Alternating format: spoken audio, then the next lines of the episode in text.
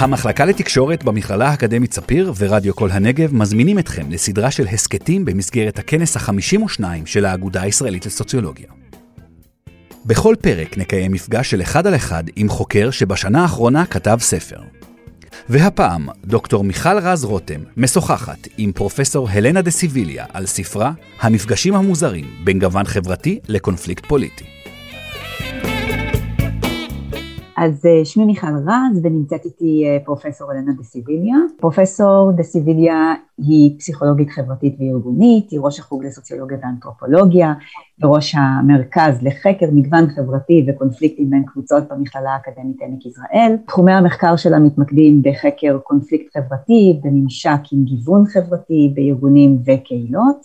אה, היא עורכת ראשית של כתב העת Conflict Resolution Quarterly, בנוסף היא ערכה שני ספרים ולאחרונה פרסמה ספר שלכבודו התכנסנו היום אה, בנושא של diversity management in places and time of tensions. פרופסור דה סיביליה, תודה שהסכמת לשוחח איתי היום, ואני רוצה לפתוח את השיחה שלנו ולספר על הפעם הראשונה שאני נתקלתי בנושא של גיוון חברתי, או קונפליקטים בין קבוצות, יחסי כוח, אסימטריה, ואצלי החשיפה הראשונה הייתה לאחר שיחה עם אה, חברה שעובדת בבית חולים, אה, שנפגשנו לפני ראש השנה, והגיעה לפגישה ככה מאוד עצבנית ועצובה ומרוחקת, והיא סיפרה לי שבבית החולים תלו שלט גדול, שבו היה כתוב שנה טובה בעברית ובערבית. והעובדים מאוד כעסו על זה. העובדים היהודים לא הבינו למה צריך לכתוב שלט שנה טובה בערבית, זה הרי החג שלהם ומה הקשר לערבים בכלל, והעובדים הערבים אה, לא הבינו וכעסו על זה שתולים שלטים אה, אה, עם כיתוב בערבית לא בחגים שלהם, ובחגים שלהם בכלל לא תולים שלטים, והדבר הזה יצר הרבה מאוד כעסים וקללות, וככה התרכזו. ואני אני זוכרת שלא הבנתי למה איחולי שנה טובה הופך להיות כזה אישו בארגון. ואחרי כמה ימים פגשתי אותך ליד המשרד שלך, והתפתחה בינינו שיחה שאני זוכרת שלאט לאט אני מגלה את המורכבות ואת האתגר שטמון בהתמודדות עם מגוון חברתי ומגע בין קבוצות, במיוחד שהן נמצאות אה, ופועלות במציאות של קונפליקט מתמשך, אה, שמאפיין בעצם את המציאות שלנו. ולימים, לשמחתי הרבה מאוד, הסכמת להנחות אותי אה, בעבודת הדוקטורט, יחד עם פרופסור יפעת מעוז מהאוניברסיטה העברית, ולחשוף אותי עוד יותר לנושא הכל כך חשוב הזה שאת חוקרת אותו כבר שנים וכתבת עליו את הספר, אה, נושא שהופך להיות יותר ויותר רלוונטי במיוחד בימים ש...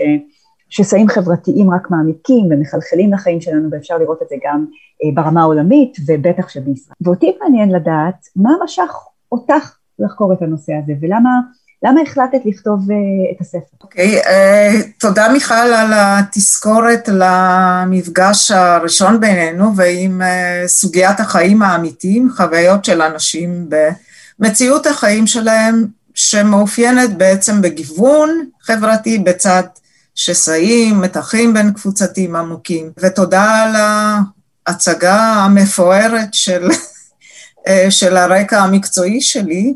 אז רק אולי להשלים את הכרטיס הביקור המקצועי שלי, אני בעצם מגדירה את עצמי כמטפלת, עוסקת במערכות יחסים בין נשים, אנשים, אה, בתוך קבוצות וקהילות ובין קבוצות, כמובן לא במובן הקליני התרפויטי, אבל אני בהחלט, זה מוקד העיסוק שלי במשך הרבה מאוד שנים. אה, ובעיקר, במידה רבה, ואולי בעיקר ביחסים שהם אסימטריים, אה, שהם לא, לא בדיוק שוויוניים, זאת אומרת יחסים בין אנשים ששייכים למיינסטרים, לזרם המרכזי, לעומת וכאלה שהם זרים, לא בדיוק שייכים, אוקיי?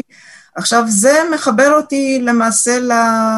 אה, אפשר להגיד להיסטוריה האישית שלי, כמהגרת וכתלמידת מחקר, אה, כדוקטורנטית בארץ זרה, ארצות הברית. תובנה ככה במסגרת כתיבת הספר ואולי גם לפני, אה, שנושאי וכיווני מחקריי אה, בתחום הספציפי הזה של מגוון וממשק עם שסעים, מתחים וכולי, אה, נובעים במידה רבה גם מהביוגרפיה האישית שלי, באמת כמהגרת ופליטה של המשטר הקומוניסטי בפולין. משפחתי למעשה עזבה את ורשה, ב, אה, ואני כמובן ביחד איתם, אה, ב-1968 עקב גל אנטישמיות שהשתולל בפולין באותה תקופה. אה, ובמעבר, כאשר עברנו ברכבת את הגבול בין פולין לצ'כוסלובקיה, למעשה נשללה מאיתנו האזרחות הפולנית וככה הפכנו למעשה לפליטים. אז הספר אה, נפתח עם תזכורת לאירוע הגירה אה, באמצעות תערוכה במוזיאון אה, פולין לחיים היהודיים שנערכה בוורשה ב-2018 את היותי מרצה אורחת בתוכנית בינלאומית לפסיכולוגיה באוניברסיטת ורשה. כששם התערוכה היה, זאת הייתה תערוכה זמנית במוזיאון, אז היה יחסית חדש, לדעתי במשהו כמו בין שנתיים או אולי שלוש. שם התערוכה היה זרים בביתם, והיא בעצם הייתה תערוכה לרגל אה, חמישים שנה לעזבתם של מרבית יהודי פולין שחיו בפולין לאחר מלחמת העולם השנייה.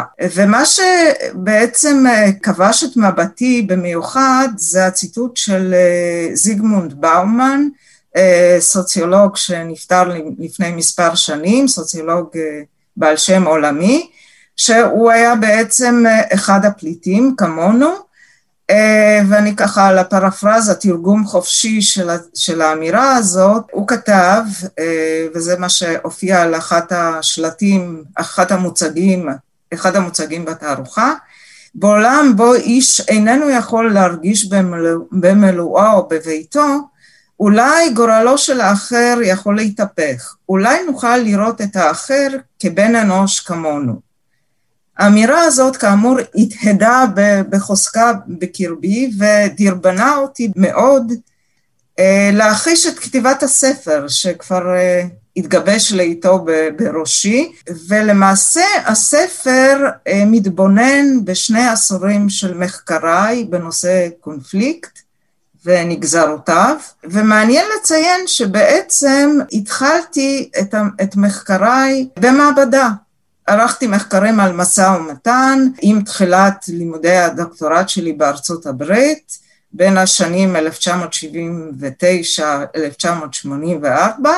אבל מהר מאוד בעצם יצאתי לפחות חלקית לשדה, real life, כפי שאנחנו, מיכל ואני, מכנות את התחום, ולא רק אנחנו כמובן, אלא אסכולה שלמה של חוקרים. עניין אותי, עניינו אותי הביטויים או ההשתקפות של קונפליקטים בחיים האמיתיים, וכך עבודת הדוקטורט שלי בעצם עסקה בקונפליקט בין בני זוג אמיתיים, ובהמשך עסקתי גם בנושא גישור, מידיאשן, למדתי גישור והוסמכתי כמגשרת בקהילה גם עסקתי בזה הלכה למעשה, אה, ערכתי תצפיות, כלומר מחקרים על תהליכי גישור אמיתיים, ועסקתי גם במהלך לימודי הדוקטורט, זה אה, עוד איזושהי התמחות שרכשתי שם, אה, במחקרי הערכה, אשר התמקדו בדרך כלל בקבוצות חברתיות מוחלשות, מודרות, מושתקות, כלומר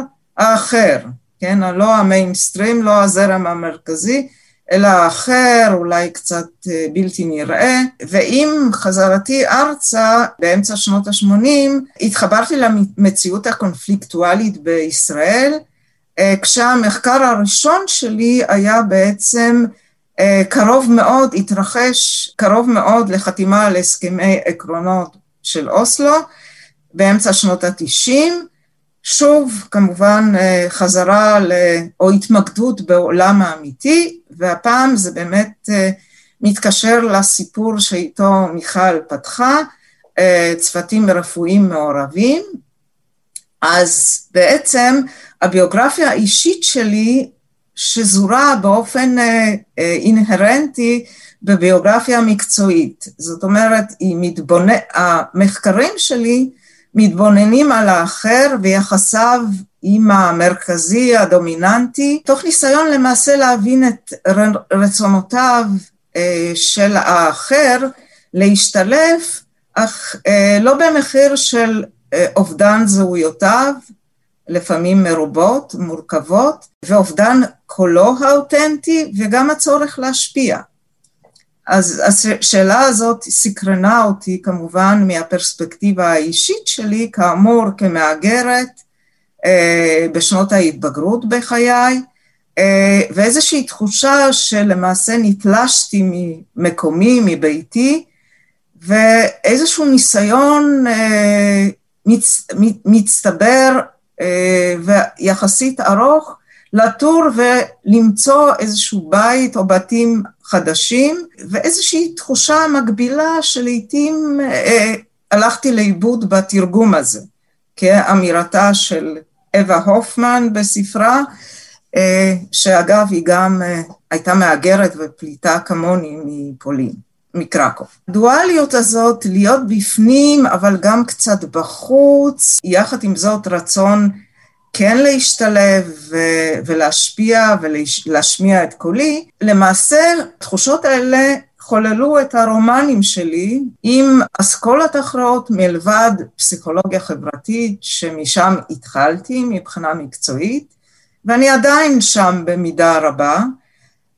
אז הרומנים היו עם סוציולוגיה ביקורתית, אולי עם סוציולוגיה בכלל, אבל בפרט סוציולוגיה ביקורתית, אה, מחקר הערכה ומחקר אה, פעולה משתף, חקר מוקיר, מבחינה מתודולוגית, אלה הדיסציפלינות שגם איתם ככה ניהלתי איזה שהן מערכות יחסים כאלה ואחרות, וגם התובנה שכדי להתמודד עם שסעים עמוקים וקונפליקט מתמשך, לא ניתן לשטח ולהשתיק חלק מן הקולות.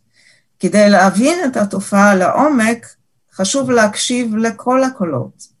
באמצעות חוויות בעולם אמיתי, ב-real life. ונראה שאני עדיין אה, מאיזשהו, באיזשהו מקום יהודייה נודדת לא רק בין מקומות גיאוגרפיים, אלא אה, כי יש לי הרבה שיתופי פעולה בינלאומיים וגם אה, כמובן נסעתי בעבר לפחות, לפני הקורונה להרבה מאוד כנסים והיו לי גם פרויקטים בינלאומיים, אז אז אני לא רק עוברת מקומות גיאוגרפיים, אלא גם נודדת בין דיסציפלינות שונות אה, ומחפשת שילובים מורכבים ומודלים מורכבים, מערכתיים, שנותנים ביטוי מאוד חזק להקשר, לקונטקסט. והקונטקסט הזה בעצם אה, מתבטא בהבניה חברתית על ידי מוסדות וחיבור לחוויות הסובייקטיביות אה, של אנשים שונים.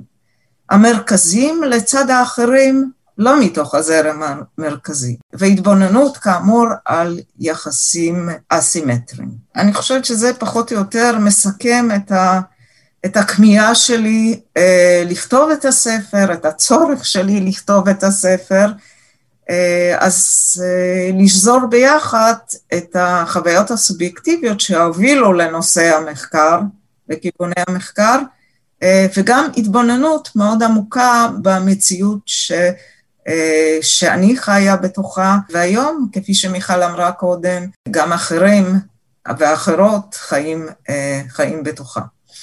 בארץ, בישראל וגם בעולם. אני רוצה, אם זה בסדר מבחינתך, להתייחס קצת למחקרים שעליהם את כותבת בספר.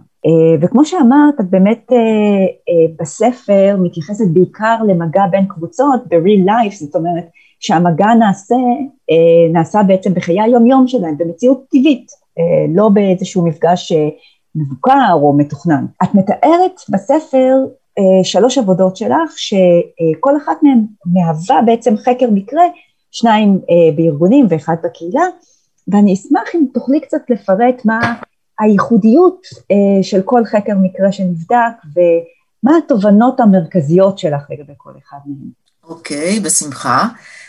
אז אה, למעשה, קודם אני אגיד אולי מה משותף לשלושת חקרי המקרה, ואחר כך אה, אה, אתייחס למשהו שהוא מיוחד, ייחודי, בכל אחד מהם. אז למעשה בשלושת חקרי המקרה בחנתי את המשמעות של החוויות בכל הנוגע להתנהלות מול גיוון חברתי, אה, חוויות של המשתתפת, משתתף, ושל אלה שבמחצתם הן או הם נמצאים או נמצאות. בהקשר ספציפי של שסעים חברתיים ובייחוד הקונפליקט הפוליטי העיקש, הקונפליקט הישראלי-פלסטיני. אז בחנתי לצד המשמעות של החוויות האלה, בחנתי בשלושת חקרי המקרה את ההתנהגות בפועל בחיי היומיום, חיי העבודה או חיי הקהילה, כיצד הם מתנהלים ומתמודדים, והסוגיה השלישית שנבחנה בשלושת חקרי המקרה, מהם ההשלכות של ההתנהלות הזאת על מערכות היחסים בין, בין הקבוצות השונות, או בין, בין היחסים הבין-אישיים, אבל במסגרת איזושהי קבוצה מעורבת או קהילה מעורבת. כשהמסגרת המושגית לניתוח נלקחה מתוך פסיכולוגיה חברתית בשילוב עם סוציולוגיה ביקרתית כאמור, אבל למעשה חיברתי אליה תובנות מתוך התבוננות בתערוכה של אדריכלות, שהתייחסה בעצם למקומות הקדושים באזור ירושלים, תערוכה שנתנה ביטוי מאוד מובהק למעשה לעומק השסעים והקושי למצוא איזשהו הסדר על אף הקונפליקט העמוק והשסעים העמוקים, בהתייחס למקומות הקדושים כאמור.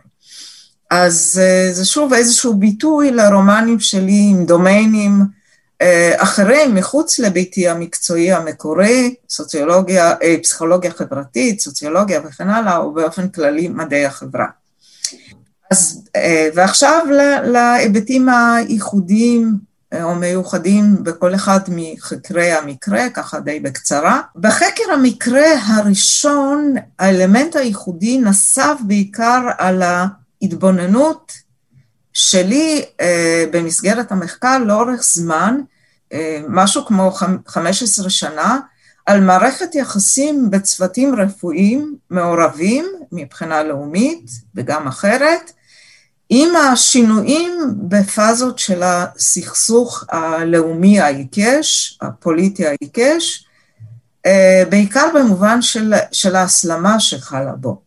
אז התחלתי, כאמור, סמוך לחתימה על הסכם העקרונות באוסלו, ועד לפאזה של הסלמה קיצונית, בעיקר סביב האירועים בעזה, בעצם בעשור הראשון וקצת העשור השני של שנות האלפיים.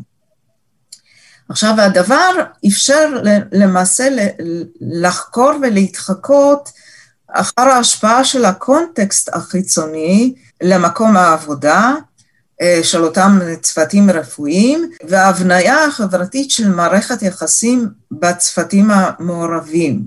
זאת אומרת, החדירה של האג'נדות הפוליטיות במידה רבה, פנימה וההשתלשלות העניינים בקונפליקט, כן, השינויים שחלו בעוצמה של הקונפליקט, אל חיי העבודה של אותם הצוותים אה, הרפואיים, אוקיי?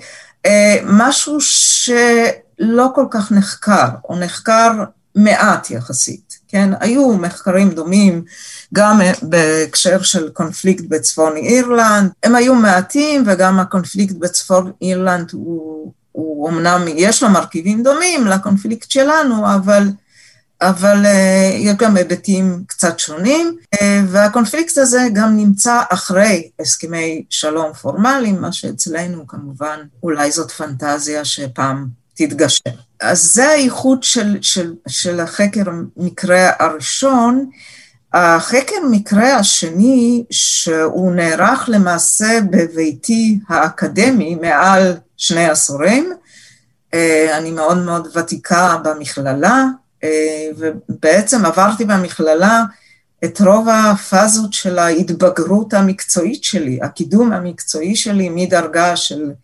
מרצה עד לדרגה הנוכחית שלי של פרופסור חבר, אה, ואולי אה, בהמשך פרופסור מן המניין.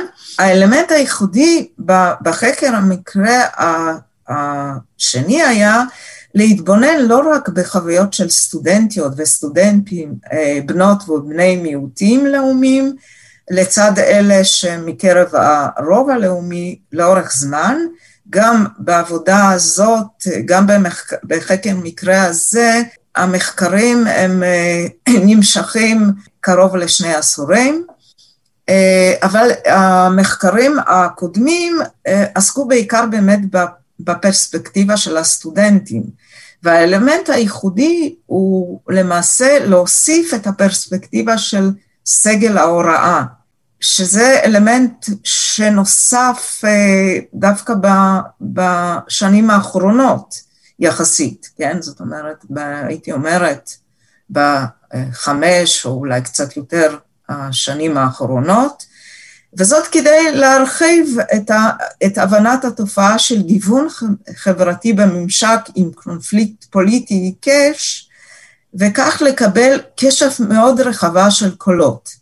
גם מקרב הסגל, חשוב לציין שגם בקרב הסגל קיימת היררכיה מסוימת והיחסים הם לא לגמרי סימטריים, אה, משום שיש כל מיני סוגי סגל, יש סגל אמיץ, מרצים מן החוץ, סגל מן המניין, וכאלה שהם אה, מקרב הרוב הלאומי, ויש, אה, וכאלה שלא, וכאלה שהם עולות ועולים חדשים, מהגרים כמוני, אה, וגם מדיסציפלינות שונות. אז, אז, אז גם פה יש גיוון רב, וגם במידה מסוימת יחסים אסימטריים, אוקיי? אז שמת, שמתכתבים עם הגיוון של הסטודנטיות והסטודנטים שלנו. אלמנט ייחודי נוסף מתבטא בניסיון לחשוב ביחד עם משתתפות ומשתתפי המחקר על, אה, לא רק על מיפוי של התופעה, אלא בעצם על דרכי התמודדות אה, כדי לשפר את מערכות היחסים בסגל לסטודנטים ולחזק את תחושת שייכות, ובמידה רבה אקדמיה כבית משותף, ולבטא את מגוון הקולות. אז בתוך הדברים ש, שככה תיארת על, ה, על המחקר ועל, ה, ועל הסטינגס השונה והמורכבויות שלו, אותי מעניין ככה לדון איתך קצת בשאלה של מה הלאה. אז מה לדעתך הכיוונים העתידיים אה, למחקר בהמשך? איך אפשר להתמודד עם אה, יחסים אסימטריים בעצם, עם קיטוב כל כך גדול כמו, ש, כמו שבעצם את מתארת. אוקיי, okay, אז, אז באמת ככה ממש ממש בקצרה, כי זה מתחבר למה שאמרתי uh, קודם על, ה, על העניין של, uh, של שיתוף הקולות של, uh, של אנשים שמשתתפים ומשתתפות במחקרים ודיסציפלינות שונות בניסיון לאתר את הפתרונות, כן? זאת אומרת, לייצר שותפויות ושיתופי פעולה, כאמור, בין דיסציפלינות, בין אנשים אה, שנמצאים, אה, שחיים וחיות בקהילות משותפות, עובדים בצוותים מעורבים, אה, נמצאים באקדמיה שהיא, אה, שהיא מגוונת גם מבחינת הרכב הסטודנטים ומבחינת הסגל, היינו רוצים ש...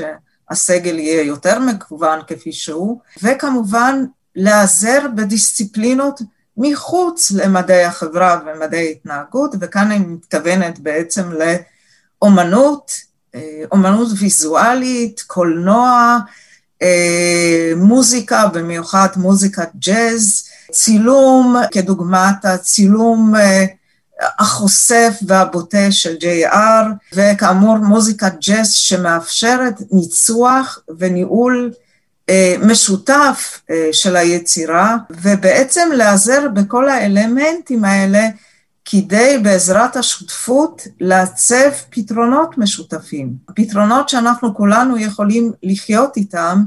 עכשיו, אז זה, זה האתגר האמיתי של העידן הזה, שבו הדמוקרטיה נמצאת תחת מתקפה, אבל גם העולם מתמודד עם סוגיות גלובליות כמו סוגיות האקלים, כמו משברים בריאותיים בלתי צפויים כמו ה-COVID-19, ודורש בעצם הון אזרחי וסולידריות והכרה בתלות ההדדית שיש בינינו, שבעצם לעשות לבד, להתמודד לבד עם סוגיות כל כך הרות גורל, זה לא יעבוד, זה לא עובד. יש לנו הוכחות מאוד מאוד טובות, גם בישראל וכמובן גם בעולם.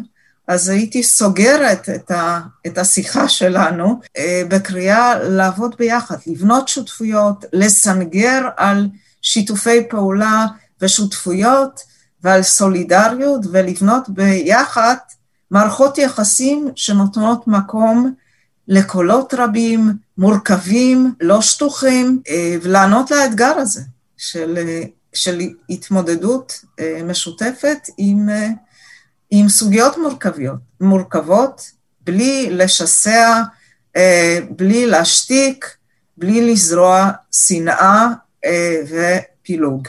פרופסור דה סיביליה היקרה, כמו תמיד היה לי מרתק לשוחח איתך. ותודה רבה אה, שהקדשת אה, מזמנך. תודה רבה גם לך, מיכל, אה, גם לי תמיד אה, נעים לשוחח איתה, ותודה רבה למכללה האקדמית ספיר ולצוות אה, מתוך המכללה על אה, הנכונות לארח אותנו אצלכם ברדיו כל הנגב. עד כאן הפרק. עורך עומר סתיוי, אתם מוזמנים להקשיב להסכת הבא.